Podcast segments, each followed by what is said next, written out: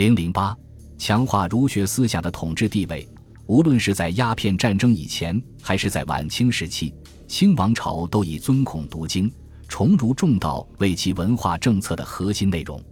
这是他在入关之初就已经确定的基本国策之一。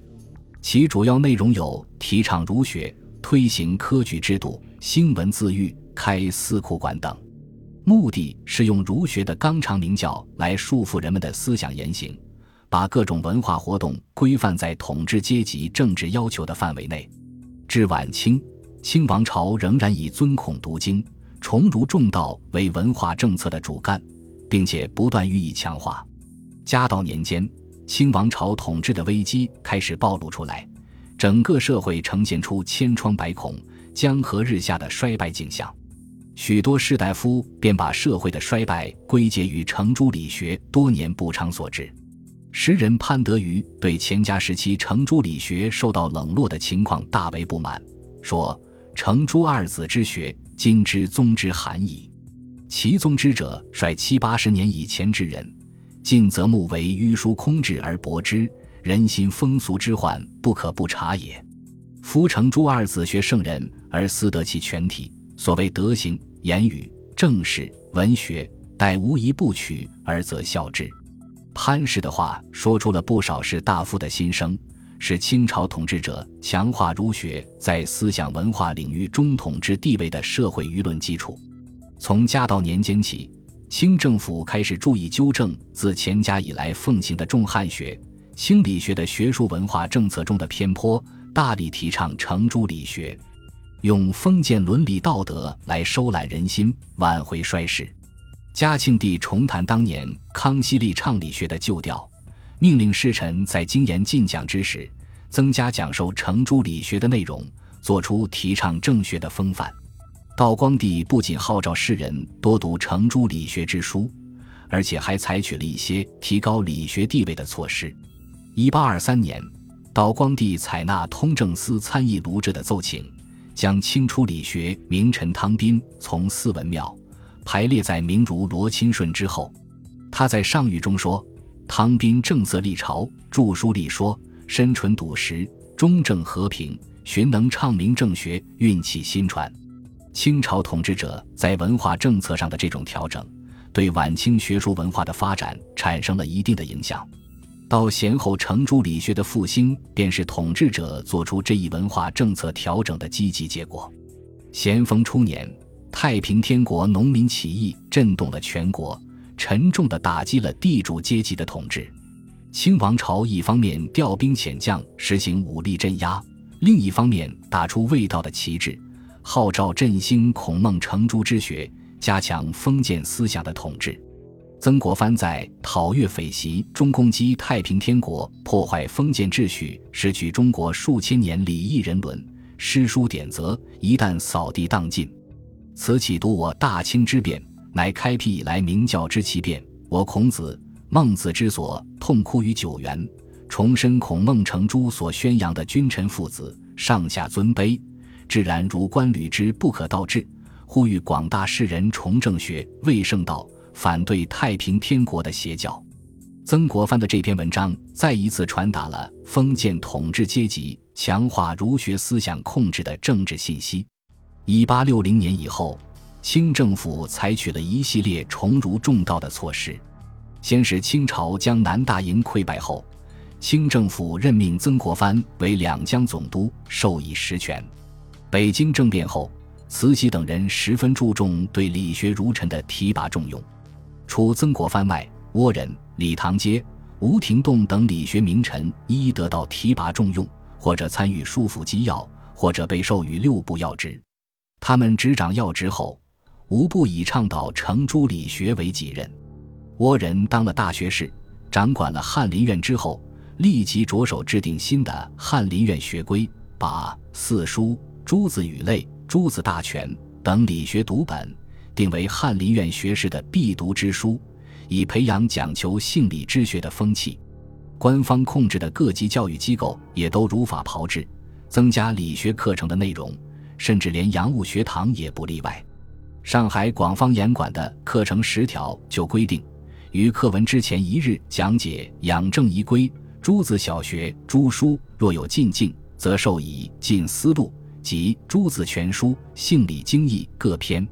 诸生听讲时，仪态凝神，推而精心体认，笃实见履，属于言行之际，近似之分，皆有所持循焉。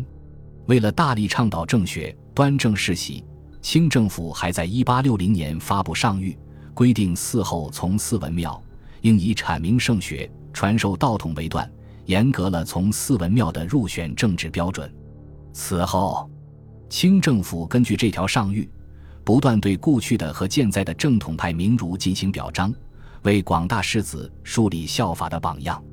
1870年，清廷恩准张吕祥从嗣孔庙，次年下令重刊张吕祥的著作《杨元先生全集》。张氏是清初著名理学家，被唐建尊为代表清代理学道统的4位传道者之一。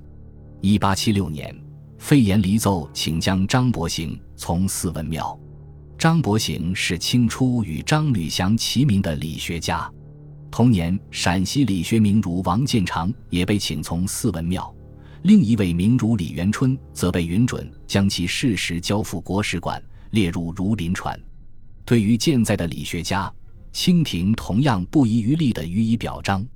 1868年，侍郎胡肇之进呈安徽理学家夏信所著《公益圣谕16条赋律义解》及《谈公辩巫述诸质疑》等书。清廷褒奖夏是年届耄耋，笃学不倦。前一种书由武英殿刊印，颁发全国，后两种均著浏览。1874年，陕西和山西2省学政分别为贺瑞麟、杨树春、薛于英等人请受经衔。清廷以这3人宣讲正学有绩，借此国子监学正衔。由于清政府的讲业崇尚儒学，讲求封建道德教化的风气一时盛行起来。在镇压太平天国起义的过程中，清政府和一些地方官僚为振兴文教、恢复封建统治秩序，在各地设置官书局，刊刻经史书籍。尽管许多书局都是由督抚江臣出面筹设，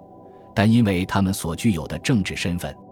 给这些书局带上浓厚的官方色彩。官书局的创设实际上是清王朝奉行崇儒重道文化政策的具体体现。1859年，湖北巡抚胡林翼在武昌开设书局，这是晚清出现最早的官书局。1861年，两江总督曾国藩率湘军攻占安庆后，创办了官书局。1864年，闽浙总督左宗棠在浙江设局，最初设在宁波，后迁到杭州。同年，曾国藩在南京创办了金陵官书局。1866年，左宗棠在福州创办正义堂书局。此后，各地督府纷纷效法，官书局遂遍布各地。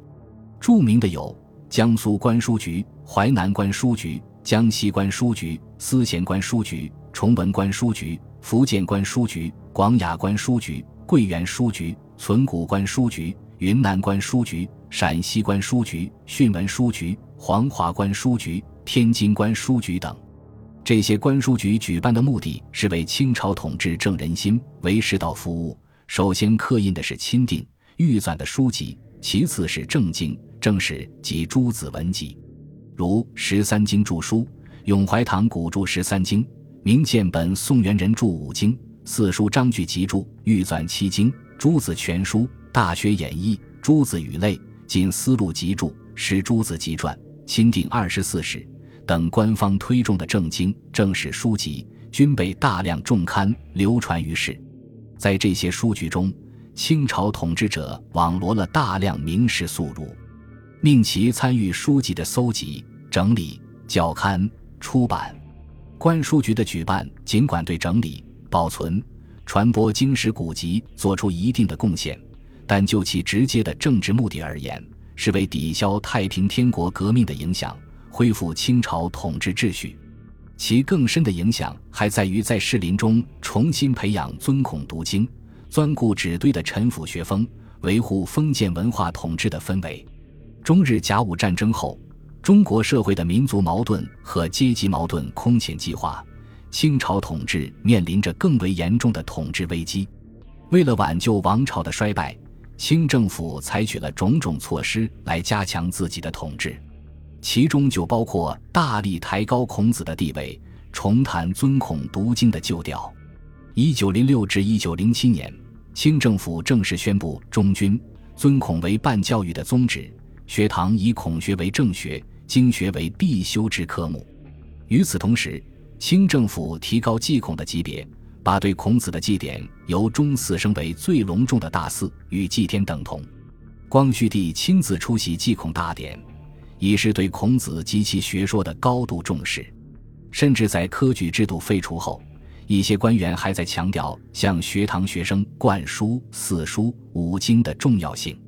1907年，候补内阁中书黄运藩呈请清政府不要更改士人读四书五经的传统，说为四书五经于人心世习关系之要，虽百世以祀圣人，而其至要莫能改也。翰林院庶吉士高桂兴则称，聪颖子弟由6岁入学，1年后加多读经功课，比令中学印入脑际，四书五经在所必读必讲，于经听其随意。清王朝尊孔读经的文化政策至其垮台之日终未更改。